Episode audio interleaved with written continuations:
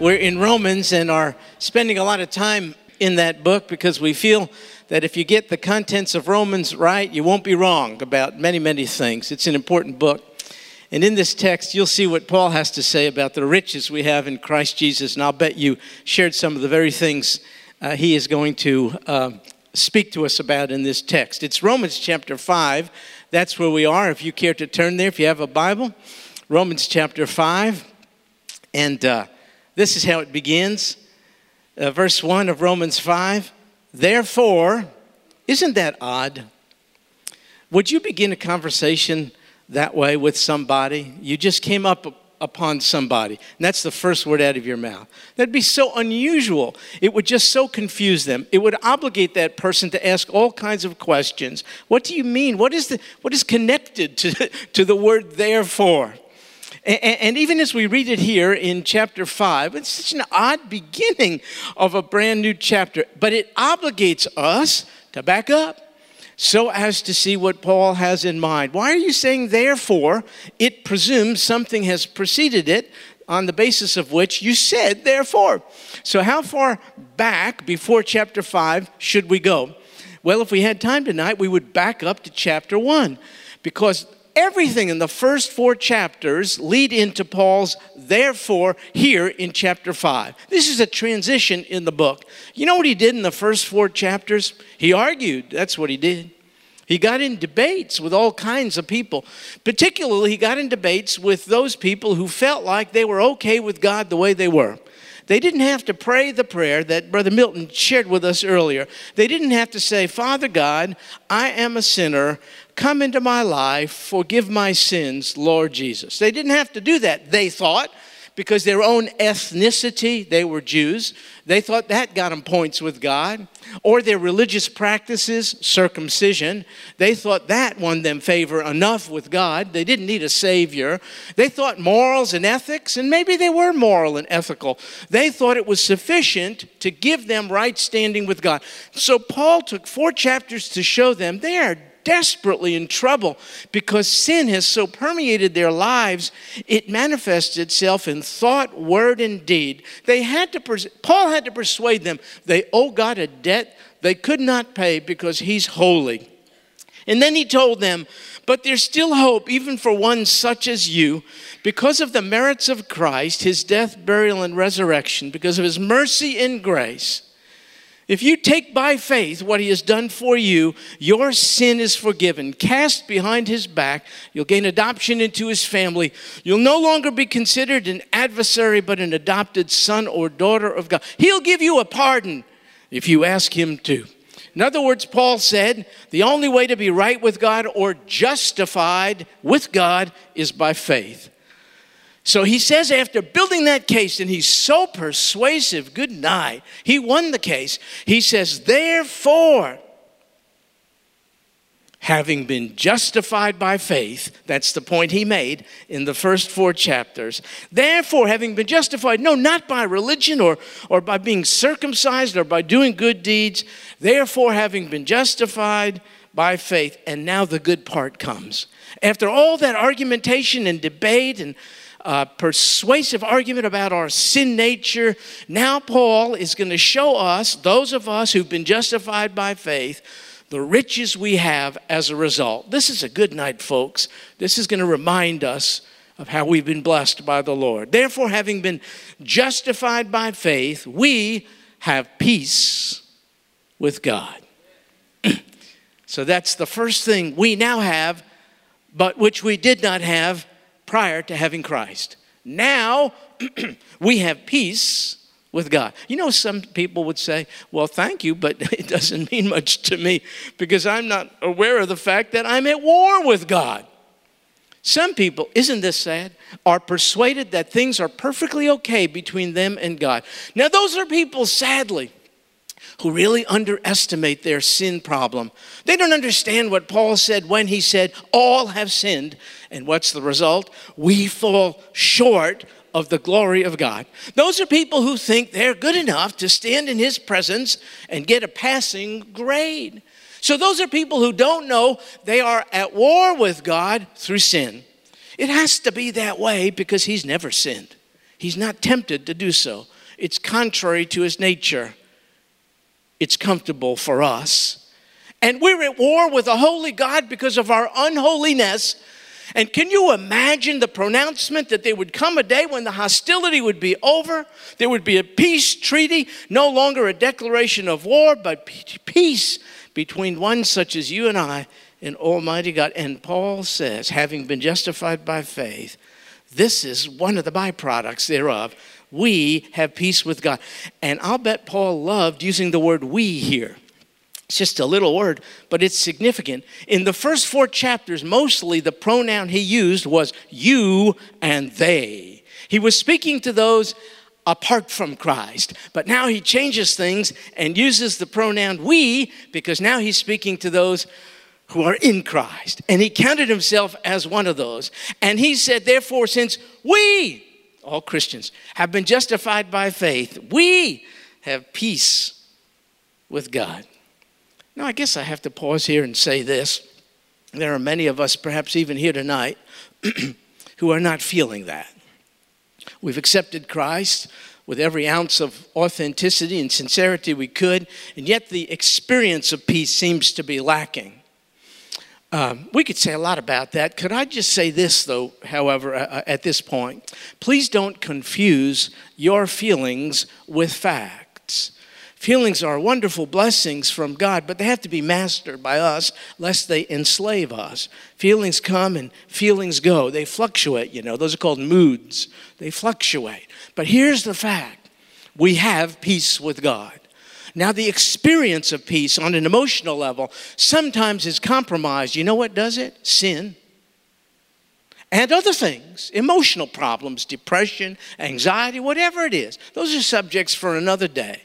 And you're entitled to have those particular struggles. But don't miss the point. Even though you might not have the sense of peace with God on an emotional level, you have to lay onto the fact that you are at peace with God. Well, it has nothing to do with you. See what the text says? Through our Lord Jesus Christ. You have your ups and downs, so do I.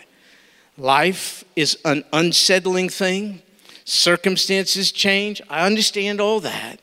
I accept it. But it has nothing to do with what we have inherited and which is delineated for us here. The peace we have with God is a position, it's not an emotion. I used to be in a hostile relationship with God. I was an adversary. We were at war. I was losing. And now that's all over. What I feel about it is a very vacillating, fluctuating thing. The fact is, because of Jesus Christ, in whom I put my faith, I have peace with God. You know, this was written at a time when there was something called the Pax Romana. Have you heard of that? Pax Romana? The peace with Rome, or Roman peace. It was a period of time where there was relative peace and prosperity throughout the Roman Empire. It lasted about 300 years. It was initiated by the first Roman emperor, uh, emperor Augustus.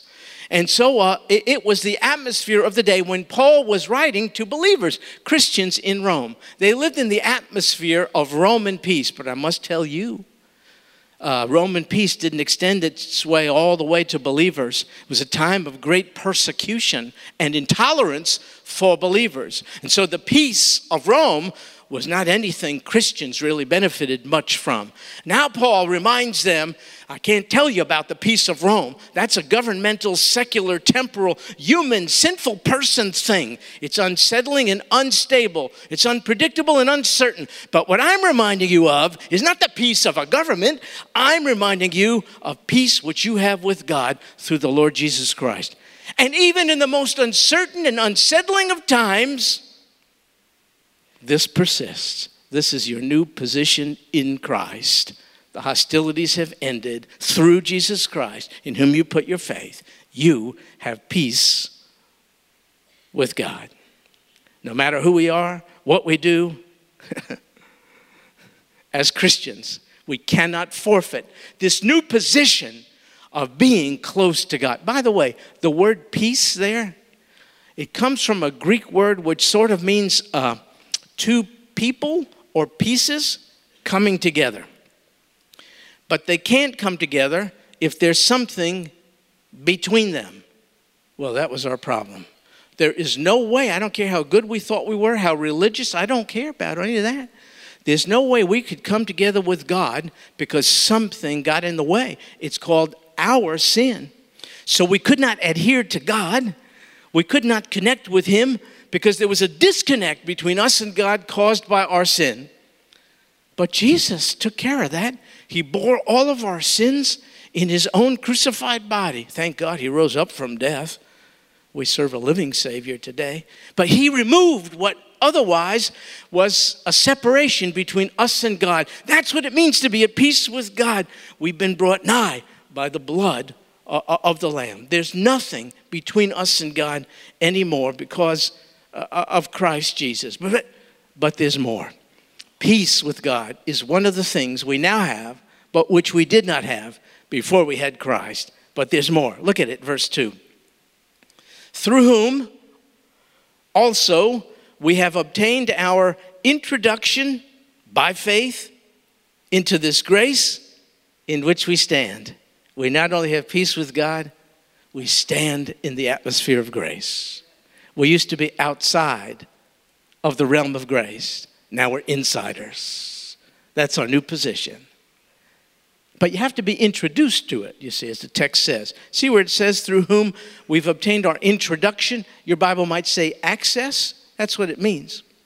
It's one thing for God to have grace for us, but we have to figure out how to access it, how to be introduced to it. Otherwise, we can't experience it. Let me illustrate. Uh, years and years ago, I was in the Air Force. I was in the Air Force, got thrown out, and then so joined the Army because their standards are lower. that's, that's almost true. But anyway, um, so I was in the Air Force, and uh, I, I, uh, I was selected. I was at Offutt Air Force Base in Omaha, Nebraska. That's Strategic Air Command Headquarters, Offutt Air Force Base. And I was selected one year as the Offutt Air Force Base Airman of the Year. I, I won, I won a deal, a contest. It, it, it's actually true. I, I'd show you a picture. I'm only making up some of this. So I was the Airman of the Year. And I was told that the commander in chief of the Strategic Air Command, that was, that was headquartered there at Offutt Air Force Base, a four star general, I remember his name was General Dougherty. He had an award for me as the Airman of the Year. Well, that's good, isn't it? But it's not that good. How am I going to get to it? I was, an, I was a two striper. He's a four star general. You don't go into the office of a four star general to pick up your award. You, you just, it doesn't work that way. So, how am I going to access it? Well, he knew I couldn't get to him. He sent, therefore, a junior officer under his command to come to my barracks, pick me up in a car, drive me to the general's office, bring me to the general, introduce me to the general. Sir, this is Airman First Class Rothberg. He's here to receive the award. That's how it all happened. And I got the award. I'll show it to you sometime. I, that's how I did it. Well, listen to me. Father God has peace for us and grace. Isn't that good? Yeah, but not good enough. How am I going to access it? I can't barge into the throne room. He's far higher than a mere four star general. Even the general has to salute him one day. How am I going to access him? Jesus Christ was sent by him to pick me up and by faith to carry me into the throne room of grace where the Father bestowed upon me, because I believed in his Son, I went with his Son. He bestowed upon me peace with God and this present grace in which I stand. Don't you think that's great? Come on.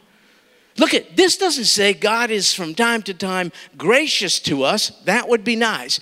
This is far better. It's not that he is once in a while gracious to us. No, He's taken us from out here in the darkness and put us in a position of grace where we stand. We don't grovel, we don't plead, Oh God, forgive me. Oh God, would you have me? Oh God, don't look upon my sin. That's done. Jesus said, paid in full. It is finished. God took me from that place where, yes, I had to beseech the Son to forgive me. He said, Yes, now that that's over, He took me and He put me in a new place where I stand totally forgiven and in a position of grace, irreversibly so. Let me tell you something. We didn't have that before we had Christ. A whole lot has changed since we came to know Christ. So we have peace with God, we have the grace of God, and there's more. Take a look. And we exult in hope of the glory of God. What's your past like? Would you even be ashamed to tell somebody? Has it been that rough? Could have been. What's your present experience like? Is it painful? It could be. Is it stressful? Probably for many. It's rough. Your past, your present. We'd like to help, but we're limited. But will this help?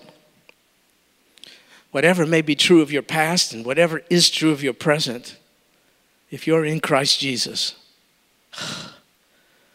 get ready for a glorious future. The best is yet to come. That much we could say. We can't explain your past. We don't have explanations for the throes of your present day life. But we can guarantee be hopeful. Your future is grand and glorious. You have the hope of the glory of God. What does this mean? Well, it surely means to stand in the presence of His glory, which will emanate around us throughout eternity. I think specifically this I think it was God's intention from before time for every created human being to be sort of like a billboard displaying his glory to the world. And my heavens, have we blown it? For all have sinned and fall short of the glory of God. But then we get redeemed, gloriously saved, and now we have the potential partly to represent God and his glory in a more precise manner. But it's only partly. But there will be one day, it's called heaven when sin, its very presence, is eradicated from our members, and then we will be in glorified bodies, and the pure and undefiled, unlimited glory of God will be manifested even through us. That's what our future is going to be. That's what our future is. Listen to me. You didn't have hope of the glory of God before you had Jesus Christ. We have peace with God. We stand in the grace of God. We have hope of the glory of God. And there's more. Look at verse 3. Not only this, but we also, there's no typo in your Bible. I, I checked it. I know this is going to slow us down a little bit. We also exult, that means rejoice. We exult in our tribulations. Does your Bible say something like that? Trials, tribulations, something like that? Yeah, I'm sorry to hear that, because if it didn't, I would want to change with you. This, we exult in our pain? Is, am I reading this? We, we rejoice in tough times? What? I, I, can I tell you, this is one of the most peculiar things of biblical Christianity. The world reads something like this and thinks it's crazy, it's bizarre, it's irrational. I understand rejoicing in good times. I know that. I can rejoice in, in that I have peace with God and grace from God, but we exult in our tribulations. How do I do that? Uh, next word tells me knowing. Now, this is a deliberate effort. This is something I have to focus my thoughts on, knowing what that tribulation brings about. Here's the list one leads to the other. First, perseverance. And perseverance leads to proven character, and proven character, hope. Now I got it. I can rejoice even in tribulations, trials, pains, grief, because I know it's purposeful. It's not the cruel winds of fate It's part of the plan of Almighty God to do what? Shape me up for eternity. How does it work? Well, uh, staying under trial for as long as it lasts develops perseverance or endurance. The good times don't do that. You don't have to endure good times. You really have to endure bad times. And it produces in us the experience of endurance. We find out, with God's help, I can make it. I know how it is. You wake up and you say, I don't know how I'm going to go through another day, but then you do. And I hope you say, Oh God, you did this. You got me through today. I believe you'll get me through tomorrow. So, so, so you see, tribulation produces the opportunity to persevere. And when we see God helps us to endure, it does something to our, our character. It proves it, it, shape shapes it, it hones it down. A character that emerges through perseverance in hard times. It's a strong character. And it's such a strong character, it leads to hope. It's hope in this. Oh, God You've seen me through every trial of life. You're going to see me all the way through and confirm and fulfill my hope of heaven. That's how it works. You know, those people who say, accept Christ and life will be a bowl of cherries, or, or if you're a Christian, name it, claim it, it should be easy for you. I think those are well intentioned people, but they don't get it. They'd be robbing us of the blessing God wants to have for us. I must tell you this in the furnace of affliction, our character emerges a little more perfected than when things are going smoothly. If we're honest, we would all say that. You know what? One of the things painful times, troubles, and trials does for us? It really gives us an incentive to cling to God, doesn't it? We need him. And my friend Mike Schumacher, who's our director of counseling, uh, today sent me a quotation which he didn't know at the time I, I, would, I wanted to use. I wanted to share it with you tonight. It's so fitting.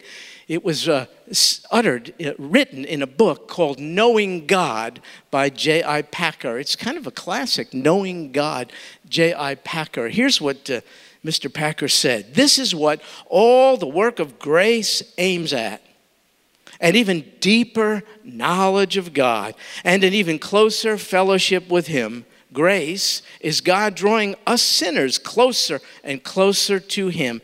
How does God in grace prosecute this purpose?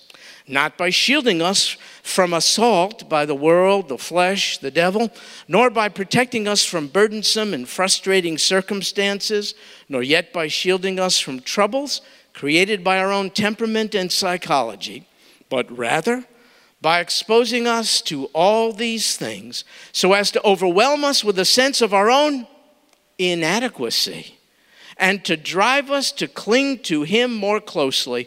This is the ultimate reason, from our standpoint, why God fills our lives with troubles and perplexities of one sort or another.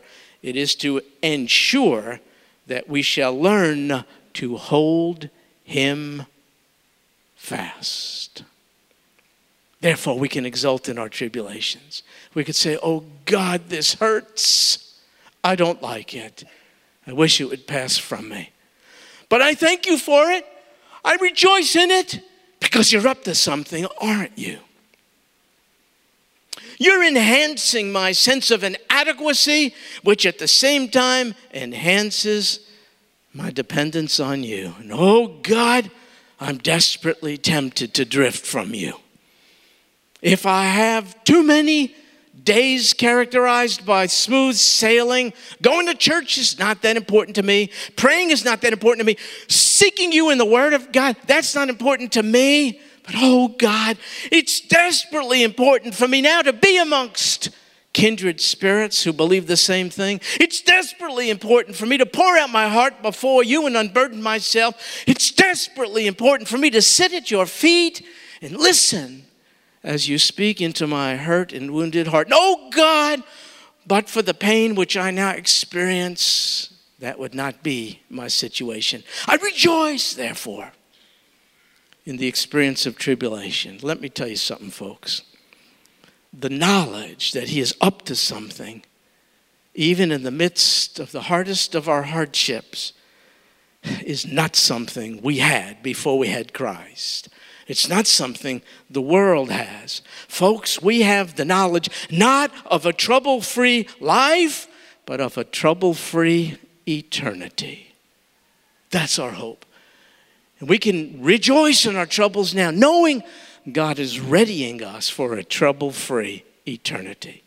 But what if this hope, this future hope, is misdirected, misplaced? What if we're hoping for no good reason? Paul addresses this in our final verse for tonight, verse 5. Hope does not disappoint. He can almost hear his readers asking, But what if my hope in the Lord Jesus as the door to heaven, what if my hope in him is for naught? What if he isn't who he said he is? What if I'm wrong about all this? Won't I meet up with great disappointment? He said, Wait, hope does not disappoint. No, no. Our hope in the Lord Jesus does not disappoint. Our hope in the peace of God, the grace of God, uh, in which we have been introduced because of our faith in the Lord, Jesus, it will not let us down. We'll never be ashamed of that. How do I know this, Paul? Look what he says. Because the love of God, that's not our love for him, it's his love for us. Because the love of God for us has been poured out within our hearts. How? Through the Holy Spirit who was given to us. So, so here we are. We're putting all of our hope in the Lord Jesus Christ. God hasn't left us with some confirmation, some affirmation that our hope is well placed. You know what it is? It's this sense. Where does it come from? We don't we don't muster it up in our own wishful thinking. It's this it's this impression from the inside because it comes from God's spirit in us. It's this deep impression that though God may love the world, he loves me personally. Something in you has persuaded you of that. Something has convinced you, in spite of you, He will not let you go. He loves you. Something inexplicable. It's not a book you read, it's not some pep talk. It's some, no, someone in you, a deposit God Himself, in the form of His Spirit in you, who was, it says, was given to us. Some people say you got to get the Spirit after. No, no. When you ask Jesus into your life, He sends His Spirit for all of us. And He doesn't come in pieces and in parts, He's a person. You have all or none of the Holy Spirit. You have all of Him when you take on the Lord Jesus Christ as your Savior. And what does He do on the inside? Even when our heart is hardened and hurting, something, something impresses itself upon our heart that says, I'm loved by God. And, and, and, we're so persuaded of it that sometimes we even give him a piece of our mind. We complain to him about what's going on because we know, God, I know you're not taking me seriously. I know you just love me. And you're looking past my uninformed words. You have my heart. You will not let me go. Paul says, This is how you can know your hope in the future through the Lord Jesus Christ. You can know. You'll never be disappointed by that. The evidence is the Holy Spirit in you has persuaded you are, you are loved by God. You know what Paul says? Your hope in what does not yet exist is based on something that now exists. I've never been to heaven, nor have you. Our hope in what for us does not yet exist, heaven, is bolstered up by our realization of what now exists, and that is the assurance by God's Spirit in us that He'll never let us go. He loves us. That's God saying, oh man, you ain't seen nothing yet. That's just a deposit. That's just the evidence of the best to come. Listen, folks, there are four things in this text we did not have before Christ Jesus had us. We did not have peace with God. We did not have access to the grace of God. We did not have a hopeful expectation of the glory of God. And we surely did not have the capacity to rejoice in trials, knowing they are put to good use by God. You know what that makes us? The most privileged, blessed people on earth. Would you bow your head with me? Take 30 seconds. Thank God for saving your soul. And then I'll close. Yes, Lord Jesus, our hearts are overflowing with gratitude beyond words for all that you have bestowed upon us. The vehicle being our faith by your grace in the shed blood of you, Lord Jesus. And what a difference our simple faith placed in you has made peace and grace and hope, the likes of which the world does not know, but we do. We are grateful. Thank you, Lord Jesus. Thank you, Lord, for saving our souls. Thank you, Lord, for making us whole. Thank you, Lord, for giving to us great salvation, rich and free.